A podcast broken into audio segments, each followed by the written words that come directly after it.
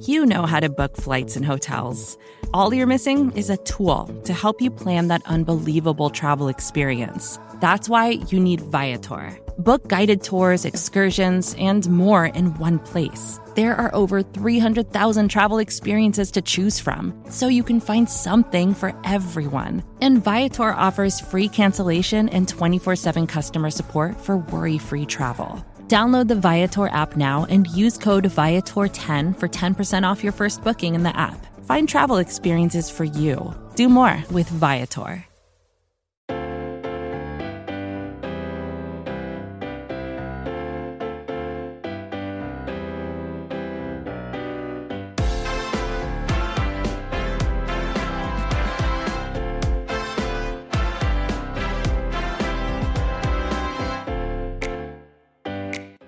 Todos, bienvenidos a Cowboys. Hoy mi nombre es Mauricio Rodríguez y como todos los sábados les doy la bienvenida a este programa en el canal de Vlog The Voice a través de Spotify, de iTunes o cual sea su plataforma favorita de escuchar podcast. Recuerden que pueden escuchar programas diferentes con locutores diferentes a lo largo de toda la semana. Y todos los fines de semana estoy yo por aquí por hablar de los Cowboys, para hablar de los Cowboys en español completamente y la verdad es que emocionado porque vienen los Cowboys de una victoria, la primera de la temporada, por supuesto. Esa es la razón por la cual más estamos emocionados en este programa. Pero además porque es semana de Águilas de Filadelfia. Y a mí en lo personal, creo yo que es el equipo del este de la Nacional que les puedo decir que más coraje le tengo, ¿no? Que más rivalidad siento que hay entre ellos y los Dallas Cowboys. No necesariamente porque crea que son el mejor equipo, aparte de los Cowboys dentro de la división sino ya, llevan varios años compitiendo muy constantemente contra Águilas, ¿no? Porque el año pasado Washington se lleva la división, pero en realidad creo yo que el equipo que estaba incomodando ahí un poquito más era, era Águilas cuando los Cowboys, antes de las lesiones de Cowboys, antes también de las lesiones de Filadelfia. Creo lo mismo de la temporada, por ejemplo, del 2018. Cowboys parecía que se estaba peleando con Águilas más que con cualquier otro equipo. Y lo mismo para muchas de las temporadas recientes. Y pues los partidazos que ha dado eh, Dak, los que ha dado a Mari Cooper. Dak ha ganado dos juegos en overtime contra Filadelfia, por cierto. A Mari Cooper desde el 2018 que llegó tuvo dos tremendas actuaciones en contra de Filadelfia. Simplemente no lo sé, hay algo especial acerca de este tipo de juegos contra este tipo de rivales. Y el día de hoy nos preparamos para ello hablando más que nada de lo que hemos aprendido y lo que quizá no hemos aprendido después de dos semanas de acción en la NFL cuando se trata de los Dallas Cowboys. Porque por cierto ha sido una temporada llena de sorpresas en la NFL y sé que todo lo, decimos esto cada año. Cada año llegamos a la misma conclusión. Pero ha sido especial esta temporada en, en la NFL. Hemos visto a los Packers perder en grande contra los contra los Santos de Nueva Orleans y luego los Santos perdiendo en grande en contra de Carolina. Un poco de todo y esta semana, por cierto, pues ni se diga, viene juego de Tampa Bay contra los Rams de Los Ángeles. Que sí, luego a veces los Bucaneros parecen invencibles y demás, pero aguas porque vienen muy lesionados en su secundaria, les faltan safeties así como les faltaron en la primera semana. En la primera semana contra Cowboys se lesiona Sean Murphy Bunting, por ejemplo. Entonces Matthew Stafford y compañía van a tener la oportunidad de poner en jaque allá a los Bucaneros y luego está Kansas City Chiefs contra Chargers de Los Ángeles. Qué bueno que los Cowboys juegan en Monday Night, de hecho, porque cuando juegan en horario estelar puedes ver los demás partidos sin ningún problema, ¿no? Puedes ver eh, el, eh, este tipo de duelos como Bucaneros contra Rams, puedes ver el Sunday Night cuando los Packers van a enfrentar a los 49ers de San Francisco. Otro duelo, otro duelo que se antoja muy cerrado. Dos equipos que podrían estar ahí enfrentándose incluso en una final de conferencia en un momento dado. Packers empezó mal el año, pero luego contra Detroit se vio bien en la segunda mitad. Empezaron lento contra los Leones, pero es una secundaria muy, muy golpeada, una defensiva que no ha terminado de demostrar. Y Kyle Shanahan y compañía pueden, pueden atacar a una defensiva vulnerable de los Packers. Así que aprenderemos mucho, es a lo que quiero llegar, aprenderemos mucho este fin de semana, pero de los Dallas Cowboys hay cosas que ya aprendimos y por eso quería platicar de ellas el día de hoy. Escribí un artículo al respecto en adcsports.com. Pero aquí les tengo para ustedes lo, lo, que hemos aprendido, que de eso se trataba el artículo, pero a diferencia del artículo también nos adentraremos en lo que no hemos aprendido de los Cowboys. En otras palabras, algunas dudas que nos quedan de este, de este equipo que busca ser contendiente a los playoffs, que busca ser campeón divisional y demás. Así que empecemos con lo que hemos aprendido. Primero que nada, me gustaría arrancar con los ajustes agresivos de los coaches. Después de dos semanas de acción, hemos aprendido que los Dallas Cowboys están ajustándose bien a las pérdidas. Y el año pasado era el primer año de Mike McCarthy en el equipo. No sabíamos cómo se iba a ajustar a, por ejemplo, si perdían un tackle titular o dos tackles titulares, porque no lo habíamos visto. Habíamos visto más bien a Jason Garrett fracasar en este, en este proyecto, ¿no? Habíamos visto a Jason Garrett fracasar en cuanto a Lael Collins faltaba o en cuanto a Tyrant, en cuanto a Tyrant Smith faltaba, pero Mike McCarthy le tocó un escenario completamente distinto porque de entrada perdió a Dak Prescott. No lo habíamos visto realmente una temporada en la que tuviera Dak y que tuviera que adaptarse a muchas lesiones. Pues lo estamos viendo y no que todo el crédito sea de McCarthy porque no lo es, pero por ejemplo Dan Quinn pierde a Gregory, pierde a Lawrence y dice, vamos a poner a Parsons como a la defensiva y lo hace bien. Kellen Moore, le hemos visto dos planes de juegos completamente diferentes contra Bucaneros de Tampa Bay, donde los Cowboys lanzaron el balón en 58 ocasiones, 82% en primer down y en segundo down fueron por el pase. Y luego en el segundo juego, un cambio de juego, un cambio de plan completamente contra Chargers, ¿no? Jugadas más cortas, incluso muchos más acarreos, tanto por Ezekiel Elliott como por Tony Pollard. Creo que eso me ha gustado mucho de los Cowboys es algo que les hemos aprendido. Han sido agresivos en sus ajustes de cocheo. Otra cosa que le hemos aprendido a los Cowboys es que han estado muy cerca del balón, han estado muy cerca de esos robos. Ahorita en la NFL lideran a la liga con seis robos de balones. Y de hecho el equipo también lidera a la liga en diferencial de entregas de balón. O sea que tienen cuatro robos más de, entregas. Así que una defensiva de Dan Quinn que igual y no se está viendo muy eficiente. Les están moviendo muchas las cadenas, están permitiendo muchas yardas. Pero cuando se trata de robos de balón, han mejorado drásticamente. Y hemos mencionado esta estadística más de una vez en este programa. Pero el ejemplo perfecto es que Trevon Dix en dos semanas lleva dos intercepciones cuando desde el 2011 no veíamos a un cornerback tener más de tres robos de balón en una sola temporada cuando Terence Newman lo hizo. Pero no es nada más las jugadas que han concluido. O sea, por ejemplo, la semana pasada le roban el balón, eh, intercepción de Trevon Diggs contra Keenan Allen, que la verdad fue una muy, pero muy jugada, una muy buena jugada, muy atlética y demás. Pero también veíamos en otras jugadas a Trevon Diggs cerca del ovoide. Jaron Kears tiene una intercepción que se cancela por un pañuelo, que sí, en mi opinión era un buen pañuelo, lo voy a decir. Creo que garantizaba interferencia de pase, pero Kears estuvo cerca. En otra jugada también viene Jaron Kears bajando a una velocidad muy, muy increíble para intentar cerrar la jugada con esa intercepción. No lo alcanza, pero de nuevo, jugadores que están cerca, y eso es algo que le hemos aprendido también a, a los Cowboys. Además, safety, que se ha convertido en una posición inesperadamente fuerte Sabíamos que los Cowboys tenían titulares con Damonte Cassie, quien ya conocía bien a, Dan Quinn, había sido el free safety de las defensivas de Dan Quinn cuando él estuvo en Atlanta como head coach y lo había hecho bien, incluso tuvo temporadas en las cuales acumuló muchas intercepciones. Para Cowboys en nada más dos semanas ha sido el causante de dos robos de balón.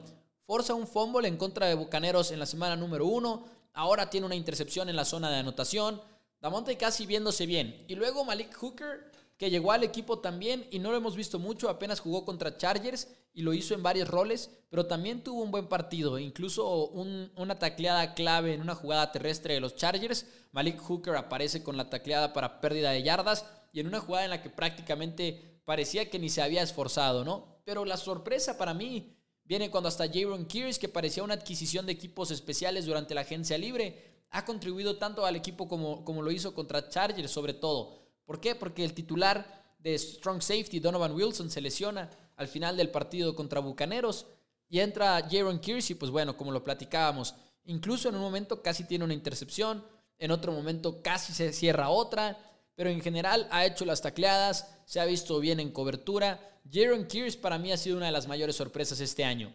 Y de hecho la semana pasada Cowboys sale al campo en más de una ocasión con los tres safeties al mismo tiempo, con Kears, Wilson y Cassie simultáneamente en el emparrillado. Donovan Wilson no jugó contra Chargers, no ha entrenado, entonces quizá todavía le falte un poquito más, quizá no lo veamos en esta semana 3, pero igual y hasta los mismos Dallas Cowboys no sienten la urgencia de apresurar un regreso de, Donovan Wilson por la confianza que le tienen a Jaron Kears. Pero estoy muy intrigado para ver si vamos a ver más de este paquete que Dan Quinn llamó Big Nickel. Big Nickel refiriéndose a cuando tienen a tres safeties en el emparrillado. Entonces, una formación que esperemos sigamos viendo. Otra cosa que le hemos aprendido a los Cowboys es que Micah Parsons es completamente real. Y creo que esto no es una sorpresa, pero es una sorpresa lo que pasó en la semana 2. A Parsons los Cowboys lo seleccionan con el pick número 12 cuando sale de Penn State. En Penn State jugó nada más una temporada como linebacker y parte de lo que lo hacía un prospecto tan interesante era el pensar, esto hizo en un año como linebacker y se desarrolló así de rápido. ¿Cómo se va a desarrollar cuando un equipo en la NFL le dé la oportunidad de dedicarse de tiempo completo a esta posición? Cuando él venía de ser ala defensiva en preparatoria, incluso en su primer año en Penn State con los Nittany Lions. Entonces era como que la filosofía en cuanto a Parsons y los Cowboys se lo llevan con el pick número 12 para ser linebacker.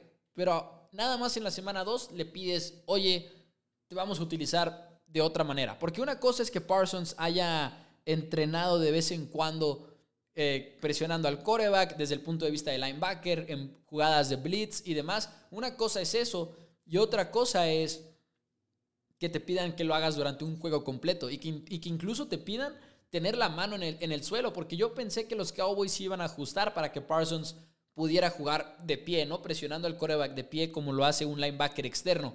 Pero no, en varias jugadas contra Chargers Parsons está en tres puntos, listo para atacar a, la línea ofensiva de los Chargers. Creo que es algo que no esperábamos, eso en específico. Arrancó la temporada como el novato defensivo del año favorito, el favorito a ganar este premio. Y si sigue así, sobre todo si sigue haciendo las veces de defensive end y cuando regrese de Marcus Lawrence lo vuelven a mandar a linebacker y demás, pues no, la verdad es que, ¿qué más se puede decir acerca de, de Parsons, no? Eh, ha sido algo especial verlo desarrollarse de esa manera en el emparrillado. No sé si los Cowboys cambiarían su pick si hubiera un cornerback y Micah Parsons en el draft de la NFL. No sé si tomarían la misma decisión, pero es imposible sentirte mal respecto a la selección de Parsons en el draft de la NFL. Y finalmente otra cosa que hemos aprendido es que hay que darle un aplauso a Joe Philbin, coach de línea ofensiva de los Dallas Cowboys, porque finalmente en la semana número uno, Zach Martin no puede estar por COVID, entra Connor McGovern y la línea ofensiva sobrevive a uno de los mejores tackles defensivos en la NFL. Para ser específico, más bien a uno de los mejores dúos de tackles defensivos que hay en la liga.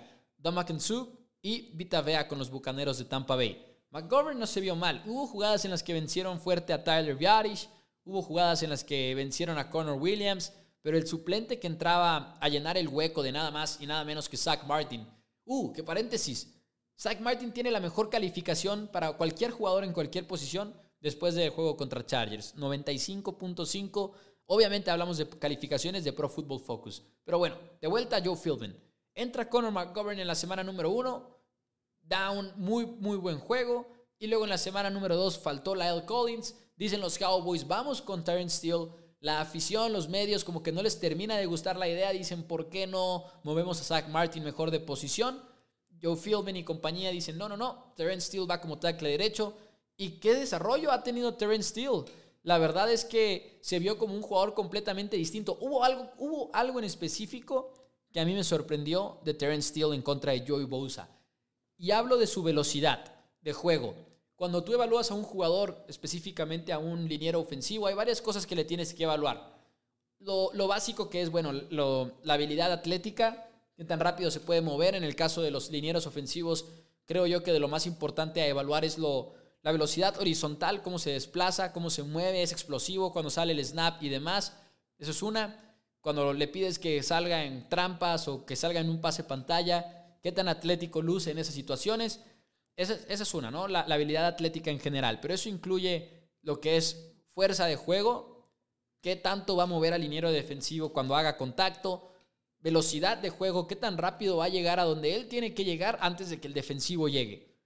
Y luego posicionamiento de manos, las pone bien donde van las manos en contra de un liniero defensivo o pierde esa batalla. Le va a quitar la, mano rápidamente también al defensive end o no se la... Digo, al final de cuentas es trabajo del defensive end quitarle las manos al tackle, pero eso le va, se lo va a permitir o no todo eso, ¿no? El, anclaje del liniero ofensivo está anclado al suelo, que eso es difícil explicarlo en un podcast, pero ustedes saben a qué me refiero, seguramente. Todo eso solo tienes que evaluar a un liniero ofensivo en la NFL, ¿no? Además del procesamiento mental de las jugadas. pero lo que me gustó de Terence Steele es específicamente la velocidad de juego. Esa es una de las razones por las cuales venció a Joey Bosa jugada tras jugada, porque él estaba en posición antes de que Joey llegara. Y eso le, daba mucha facilidad a Terence Steele de tener sus pies preparados, de tener sus manos preparadas para enfrentarse a uno de los mejores cazacabezas que hay en toda la NFL. Y eso es algo que honestamente yo no esperaba, que le ganara en velocidad a nada más y nada menos que a Joey Bosa, pero lo hizo. Y también Keller Moore lo apoyó muchísimo a, a, Terence Steele con el esquema. O sea, Terence Steele recibió apoyo en el sentido en el que no todas las jugadas se enfrentaba a él directamente, sino que tenían muchas jugadas que se iban al otro lado del juego, le ponían trabas a, a, Joey Bosa con alas cerradas, con corredores, con play action, con Dak Prescott rolando al lado opuesto. O sea, le ayudaron mucho en ese sentido a Trent Steele. Pero en, las jugadas en las que se enfrentaba uno a uno Steele contra Bosa, ganó la guerra Terence Steele. Hubo unas jugadas en las que, en las que sí Joey Bosa destrozaba a Terence Steele, pero además le tocó la fuerte de que esas jugadas se cancelaron por castigos. Por ejemplo, uno de los primeros holdings defensivos que le marcan a la defensiva de Chargers viene en una jugada en la que Joey Bosa destroza a, a Terence Steele. Pero por lo general, Steele gana esa batalla y mis respetos a lo que hizo en contra de los Chargers de Los Ángeles. Eso es lo que hemos aprendido. Pero ¿qué les parece si ahora hablamos de lo que no hemos aprendido de los Dallas Cowboys después de dos semanas? Hey, this is Scott Galloway, author, professor, entrepreneur, and most importantly, host of the Prop G podcast. We got a special series running on right now called The Future of Work, where I answer all your questions on surprise, the future of work. Questions including what are we missing when we work remotely, or how do we handle work life balance when a major opportunity comes knocking? From the provocative to the technical, we're offering insights you won't want to miss. So tune in to the future of work, a Prop G Pod special sponsored by Canva. You can find it on the Prop G Pod wherever you get your podcasts. Another day is here, and you're ready for it. What to wear? Check. Breakfast, lunch, and dinner? Check. Planning for what's next and how to save for it? That's where Bank of America can help. For your financial to dos, Bank of America has experts ready to help get you closer to your goals. Get started at one of our local financial centers or 24-7 in our mobile banking app.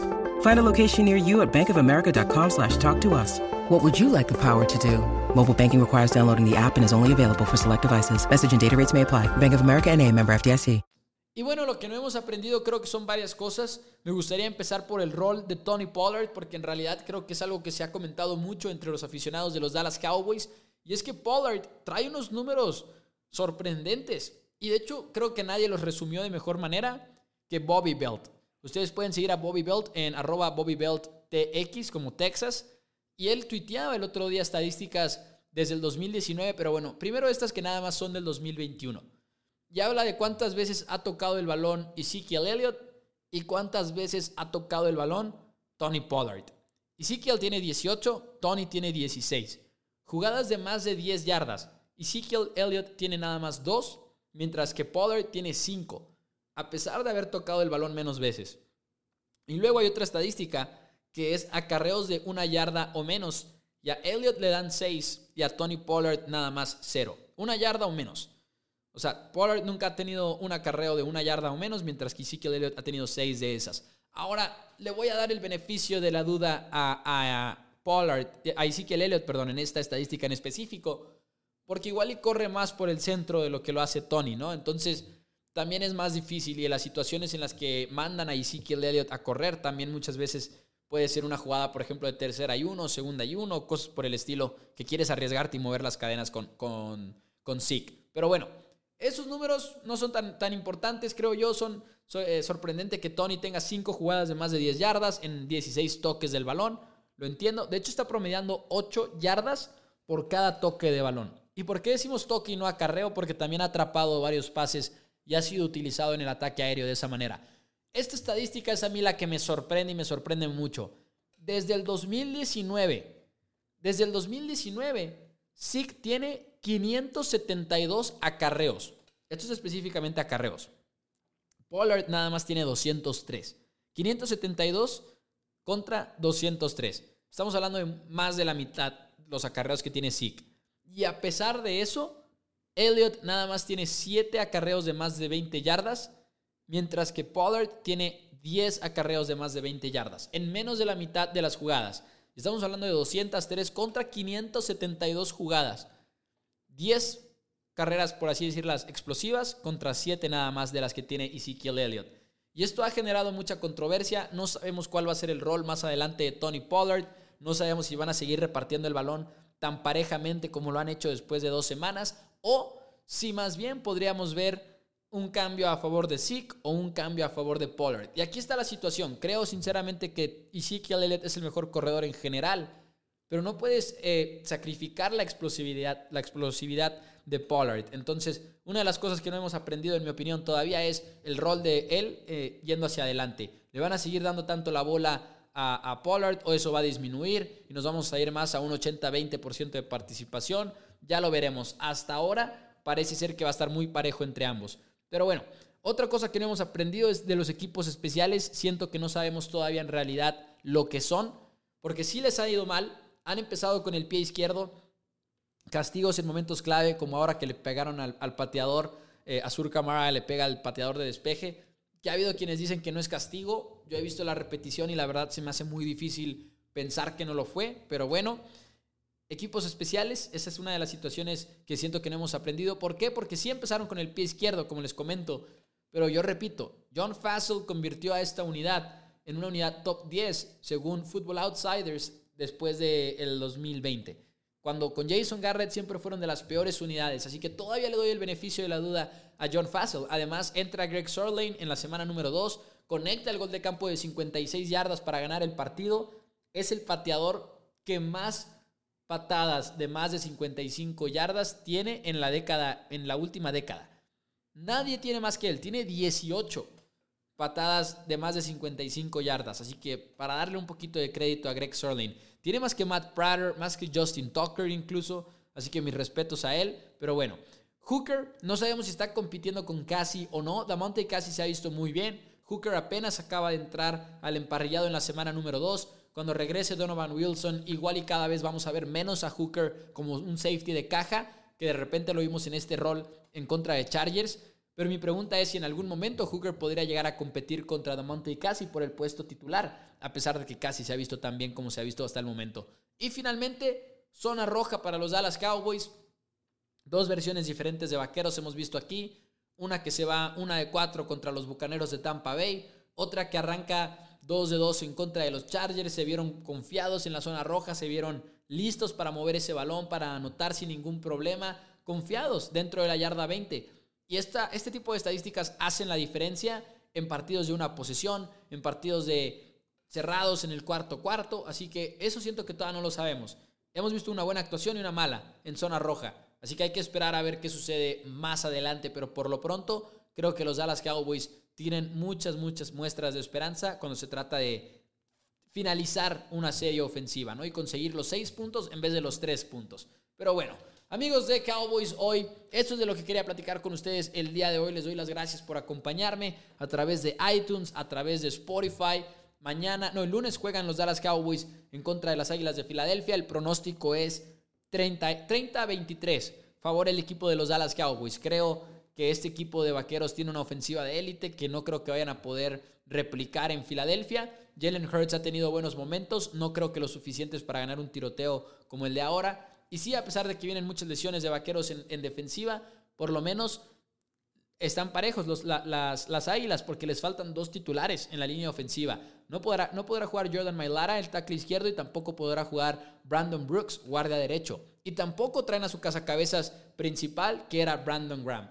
Todavía va a tener un reto Terrence Steele porque se va a tener que enfrentar a Sweat, a Barnett, a Kerrigan, incluso que conocemos muy bien a Kerrigan. Pero creo que Cowboys, Dak Prescott, a Mari Cooper va a jugar. Creo que tienen un, poder ofensivo que va a terminar dándoles el partido. De hecho, me voy con una victoria un poco cómoda, 30-23, favor los Dallas Cowboys. Amigos de Cowboys, hoy los invito a que se suscriban al podcast. Los invito además que dejen su reseña si están viendo en iTunes y demás, pero bueno. Nos vemos el próximo sábado. Disfruten de sus programas diferentes con locutores diferentes a lo largo de toda la semana aquí en Blogging The Voice. Mi nombre es Mauricio Rodríguez. Me pueden encontrar en Twitter, arroba MauNFL, en Facebook como Primero Cowboys y en Instagram también como Primero Cowboys. Muchísimas gracias, disfruten de la semana número 3. Nos vemos y nos escuchamos el próximo fin de semana.